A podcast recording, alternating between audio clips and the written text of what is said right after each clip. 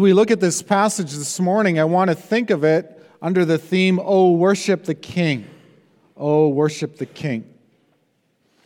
And as we do so, we will think about the wise men. Uh, we will think about Herod, how he responds to that call to worship. And then the Israelite leaders, the Jewish leaders. And all the while, we want to be thinking about our own lives and as we close this year, the year of our Lord, is that true? It is the year of our Lord, 2023. How we can reflect on our lives. Very important to do so. Uh, to reflect with thankfulness, to reflect with contrition of heart, repentance, uh, gratitude, all those things. Oh, worship the King. You know the story very well, I trust. Jesus had been born. Jesus, meaning Savior, had been born in the little town, the hamlet of Bethlehem in Judea, in the days of the evil King Herod. And wise men from the east had come to Jerusalem asking, Where is the king? We want to do what? We want to worship. If you were to ask any Jewish child in the time of Matthew, the gospel writer, who was the greatest wise man in the East in the Old Testament? What would be your answer? What would be your answer? Who was the greatest wise man in the East? You would have to say, you would probably say it would be Daniel. Do you remember Daniel? He was wiser than the wise men of the Babylonian Empire and the empire that followed it, the Persian Empire, the Medo Persian. Do you remember Daniel? And what did Daniel if you think about that whole book, what were the main themes of that book? Well, it was even though Nebuchadnezzar was very big and very powerful, who was bigger? God was bigger. Daniel's God was bigger. And God humbled Nebuchadnezzar, didn't he? And Belteshazzar. He is the God who rules over all the kingdoms of this world. And you remember Nebuchadnezzar had that dream of that, that statue, and the head was gold. Remember that? And then there were some other parts. And then they represented what?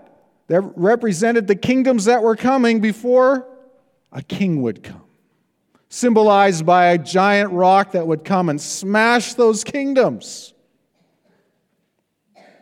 That was another theme of Daniel.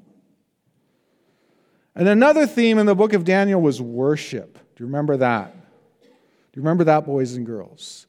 Daniel had three friends Shadrach, Meshach, and Abednego, remember?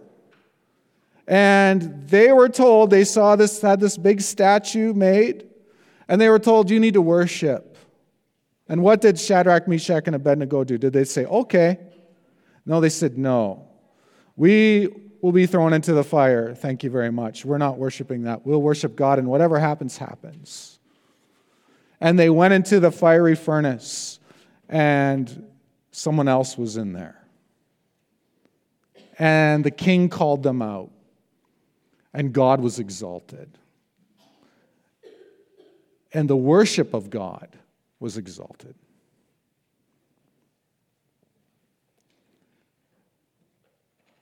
You could do a deep dive into Daniel and spend a whole course thinking about these themes. But Daniel was the wise man of those two great empires. That was 600 years before Matthew chapter 2. But he was the wise man by God. God made him to be that person. And those prophecies, any wise man, if you are a wise man, what do you do? You study other wise men. And Daniel was the guy. His prophecies, which came true again and again, uh, Daniel was the guy to study. Now, there is some mystery as we come to our text about this star, and it is just there. It is not explained to us, it is there as a fact. A star in the east uh, is seen from the east. And the wise men know that this star represents the coming of the king of the Jews. Now, how they knew that, that's why they're called wise men, okay? uh, but they know it. Perhaps out of all these prophecies and whatever God put on their hearts, they knew this. And one of the other great prophets in the Old Testament, who wasn't really a Christian, he's, he's a confusing guy, uh, his name is Balaam. Remember Balaam? And Balaam would say in Numbers 24, and you might want to just look at that briefly here Numbers 24, he also speaks about the coming King of the Jews, the Messiah. And Numbers 24, verse 17, and often only verse 17 is quoted when we look at this text, but you actually need to look at verse 18 as well because it's very interesting. It says, Balaam's final oracle, speaking about the coming of Christ I see him, but not now. I behold him, but not near. A star shall come out of Jacob, and a scepter shall rise out of Israel. It shall crush the forehead of Moab and break down all the sons of Sheth. Edom shall be dispossessed. Seir also, his enemies, shall be dispossessed. Israel is doing valiantly. Uh, this was one of the great prophecies that the Jews remembered, and they even remember it to this day. And you can see it on their flag. What is on the Israeli flag? A star. And the star represents the Messiah.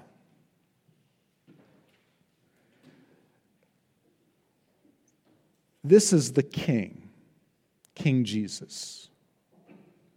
And you know, Herod's going to come up in our story. Herod is from Edom, he's an Edomite. Herod, does Herod like this star prophecy? No. Edom shall be dispossessed. Uh, no thanks. Well, the wise men, they have they know what they know and they are now responding to the kingdom that is coming into this world. And you and I, we need to respond. We need to keep on responding to the kingdom that is in this world. True? We are to seek first the kingdom of God.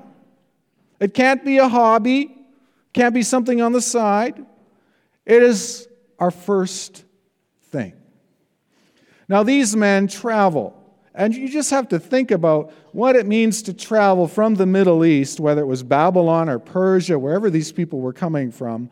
Uh, this is a big journey. Perhaps crossing from the Persian Empire into the Roman Empire. Uh, this is maybe two months, three months of traveling. And they are going believing that they are going to find this great king. A king that will change this world forever. Daniel prophesied about it, Balaam prophesied about it, and we are going to find the king. Notice when they come, they think, as they follow the star, they come to Jerusalem, as you know, and that would be normally where you would find the king. And they bring word to Herod, the king. Herod is an illegitimate king. He is not from David's line, is he? He is from the line of Esau. He's an Edomite king. And do you remember, Herod was basically a collaborator with the Romans in governing the Jewish people.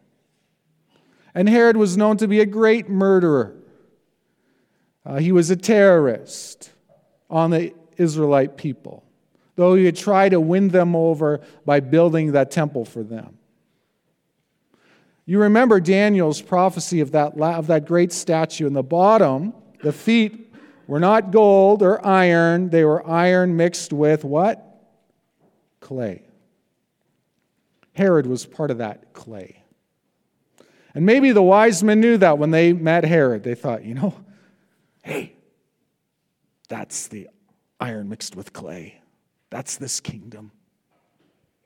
This isn't the Messiah. This isn't the star. The star is moving, right? To Bethlehem. These wise men, we might say, have a heroic faith, a faith with much curiosity and risk as they go and seek out the Lord to worship Him. They want to honor Him. And you know, that's what we are called to do each day of our lives.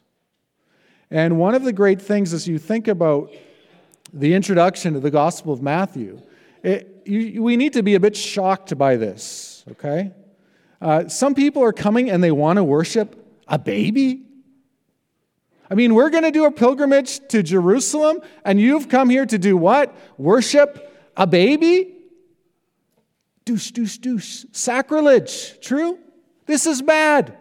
You come to Jerusalem to do what? You go to the temple. You bring your sacrifice. Okay, you're Gentiles. We have a court for you. You do your thing there, however it is. We'll show you how to do it. But you are talking nonsense.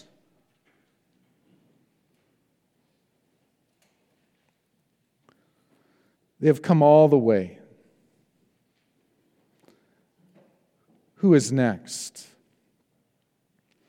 How do they respond? Verse 3 Herod, the king, hears this. He's troubled, and all Jerusalem with him and assembling the chief priests and the scribes, he asks, Where is the Christ, the Messiah, to be born?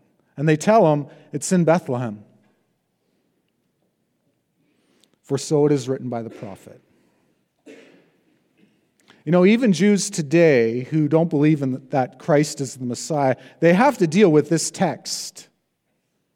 You have to deal with the prophecy written here that the Messiah is coming from Bethlehem. And what Matthew is doing here as he writes to the Jewish people, he is pushing the Old Testament before their face. And he's showing them that this king, this kingdom is unstoppable. It's that unstoppable rock that is moving through this world, destroying kingdoms, bringing people under the submission, the surrender of the Lord Jesus Christ.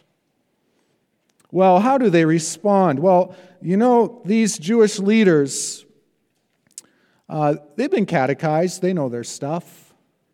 True? They know the prophets, they know the theologians, they know all the Bible trivia. They can quote Micah 5 2 as Matthew quotes it. It's Bethlehem. From you shall come a ruler who will shepherd my people, Israel. Now, that, even that verse is a judgment to Herod and company. It's a judgment to the Jewish leaders and company. True? Think about it. Was Herod shepherding the people of Israel? No.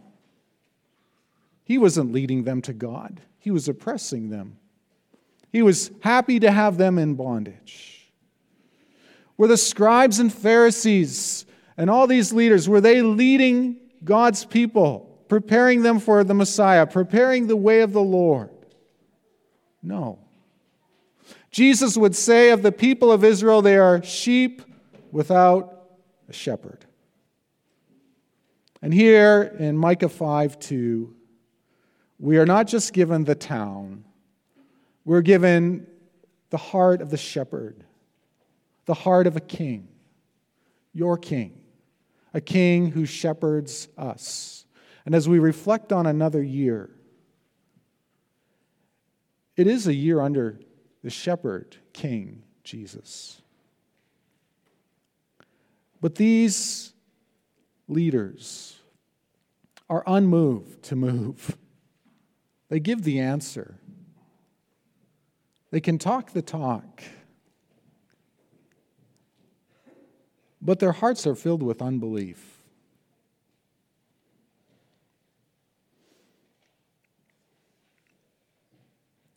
It's really, really a sad thing. He came to his own,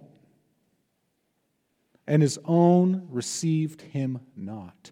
This is the climax of the Old Testament on the pages of the New Testament, the coming of, of not just of the king of the line of David, the coming of God. God has come in the flesh. And the nations are coming here to announce this, to tell the Israelite people, Your king is here. Yeah, well, it'll be in Bethlehem, probably. That's what it says, you know. Yeah, Bethlehem, Micah 5 too, that's right, yeah. Okay. Be off. They're unmoved.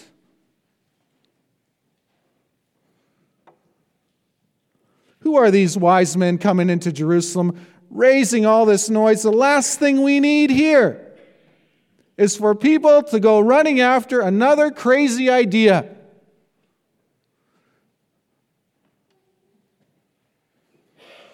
And upset the whole politics and all of that kind of stuff. Uh, we just need the status quo. I know we got the Romans, I know we got Herod, but you know what? We got what we got. Can't we just have peace?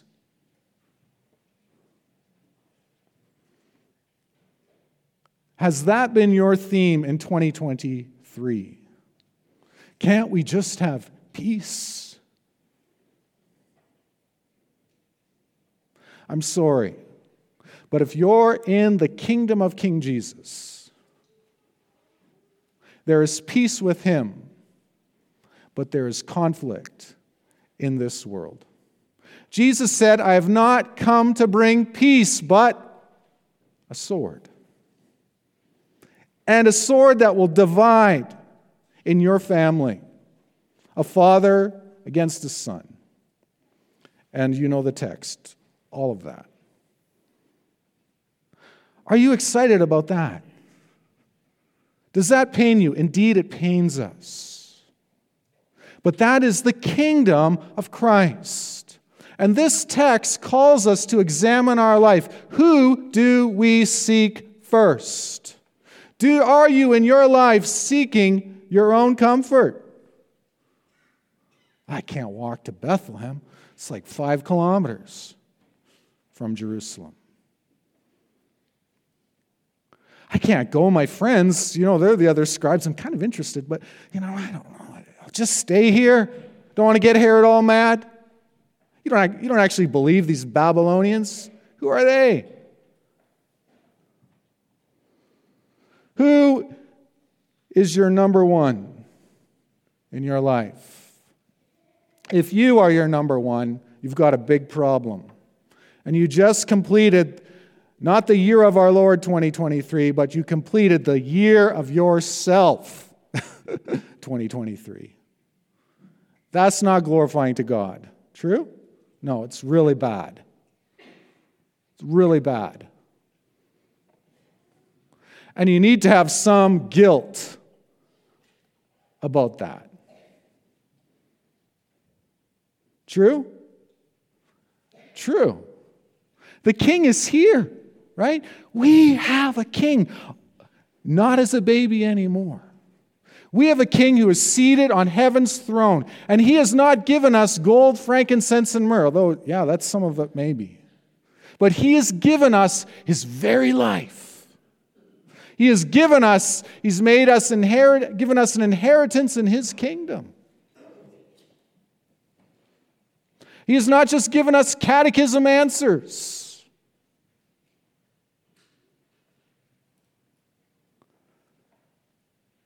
He's given us the communion of the saints, the forgiveness of sins, the resurrection of the body, and the life everlasting. How can we not serve him? How can we not honor him and praise him and love him? He is so good. As we close 2023, we need to think about the goodness of our King, the goodness of our shepherd. And out of all that goodness and all of that love and all of that grace, we step into his mission field. We step into his kingdom. We step into his conflict. And that conflict begins with our own hearts, with our own sin. It begins by accepting his agenda into our life and rejecting our own. But the Jewish leaders, they're unmoved, aren't they? And we read about Herod. Herod is, uh, you know, he's not entirely unmoved, right? Herod, is he believing these wise men? You better believe it. He believes. Is Herod a believer? Kind of. He believes. He agrees that it's true, but he has nothing to do with this kingdom. You see, faith has three parts you got to know the information, you got to agree that it's true, and then you got to trust. Herod knows, he agrees, but he's not trusting, he's making war.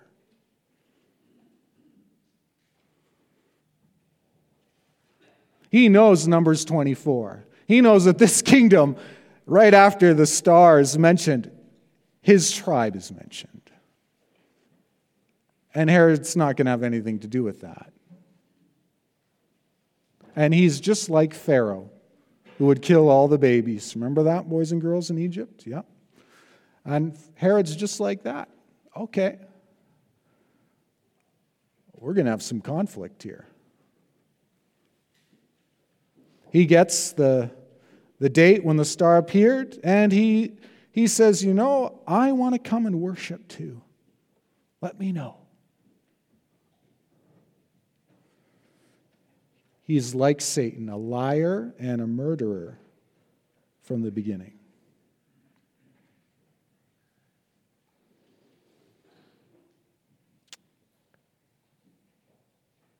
The Jewish leaders were unmoved. Herod is moved to massacre, which is kind of a normal thing in that part of the world. A tragedy. But what do the wise men do?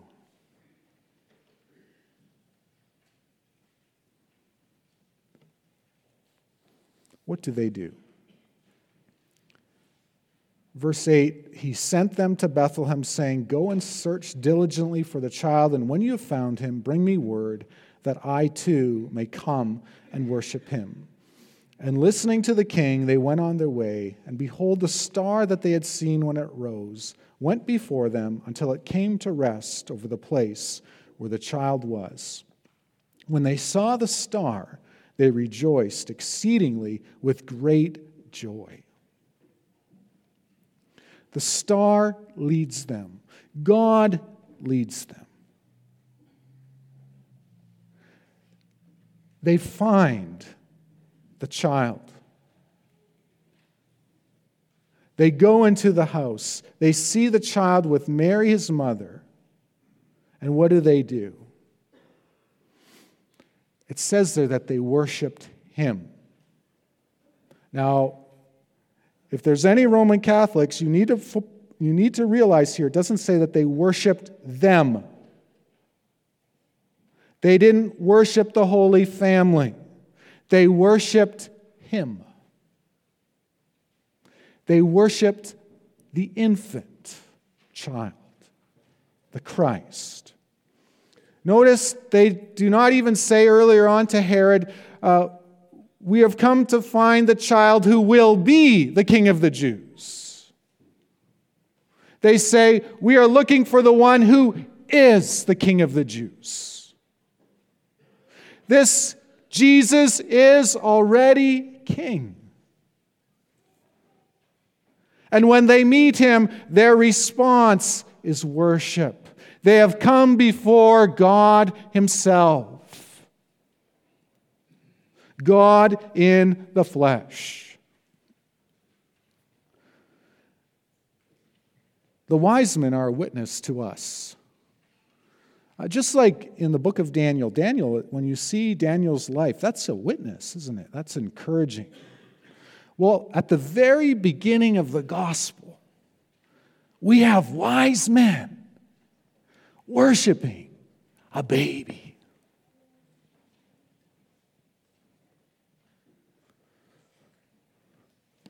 Look at that famous chapter, at the last chapter of Matthew, Matthew chapter 28. You know how Matthew 28 goes. But Matthew has this same theme at the end of his gospel. Do you remember? You know the Great Commission, all authority in heaven on earth. You know that one. But what's right before it? Do you know? It says there, uh, the eleven disciples went to Galilee to the mountain to which Jesus had directed them. And when they saw him, they did what? They worshiped. Now, do you remember? Is there anything after that? There is. It says, but some doubted. And that is our hearts, loved ones.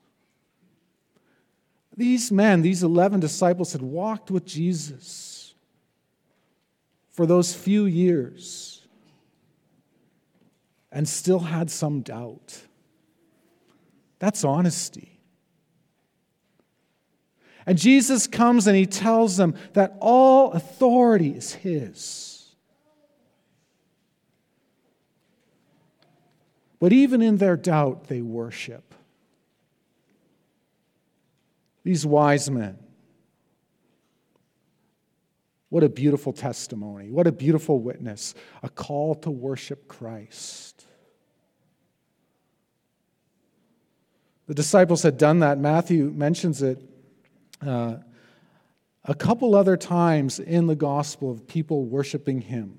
You'll remember the time in the boat after the storm has been calmed, and they say in Matthew 14, Truly, you are the Son of God, and they worship him. And then on resurrection morning, the women.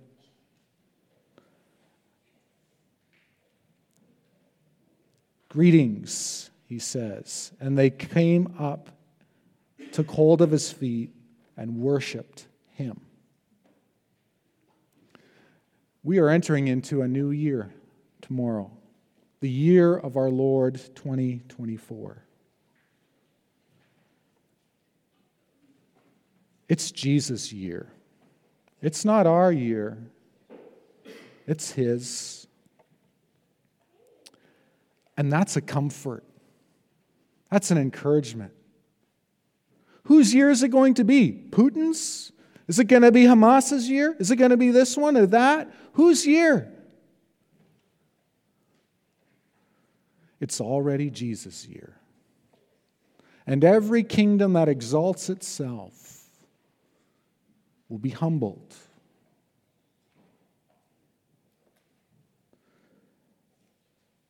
What is your resolution? What is your comfort in this year that is approaching? We have a king. We already have a king, and he loves us.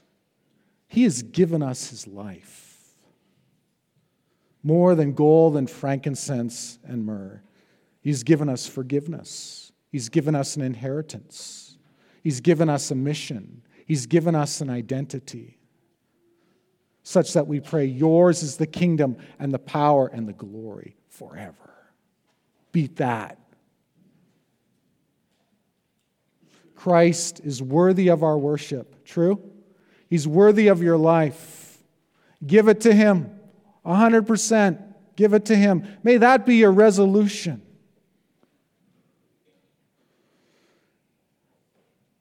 How are you responding to the call of the gospel? Each and every day we have to respond. Are you going to serve the king, kingdom of King me, right? The unholy trinity, me, myself, and I?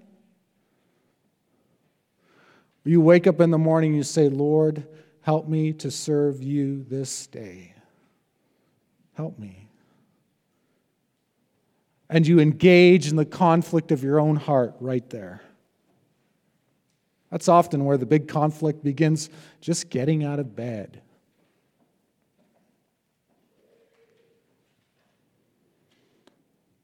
Help me to seek first your kingdom. We have been born again into conflict. Kingdoms that are in conflict. Churches that are in conflict. Churches that fight for the truth and stand for the truth. Office bearers who are living out of their identity in Christ and pastoring the sheep in the congregation so that the sheep are not without shepherds.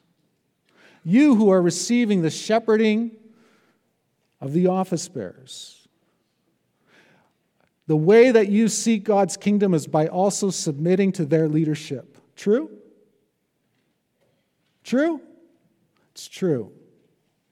I'm the guest pastor, so I can like stick it to you this morning, okay? Um, but that's true, right? He's the king, and they are the king's representatives. Those sheep who are not coming to church very much anymore, right? You know all the catechism answers. Ah, I don't think I'll go. Maybe I'll just do the live stream. Bad idea, right? Don't forsake the gathering of the saints. True? How are you responding to the kingdom of King Jesus in your life? It's very important.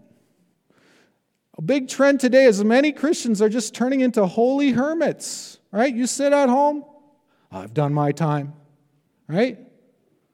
I'm going to the cottage. I don't know any of your stories, so if I'm stepping on your air hose this morning, forgive me, but maybe not, right? You need to repent. You need to respond to the king. Is he worthy of your life? True?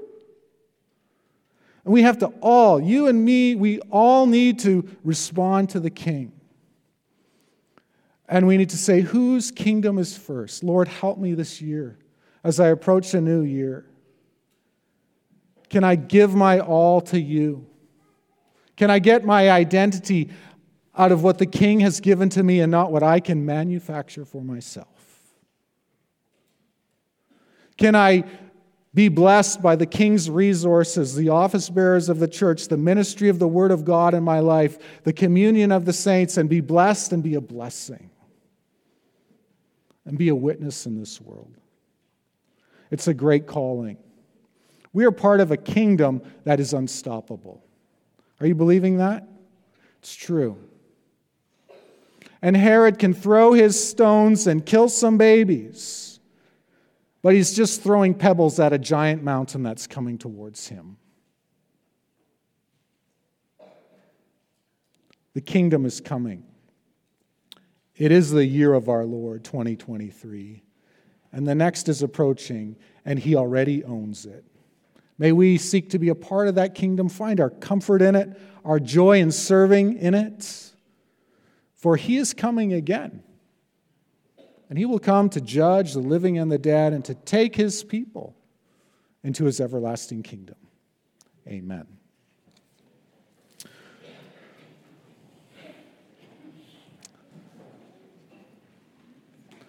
We will sing from the supplement, Psalm 22, uh, page 9.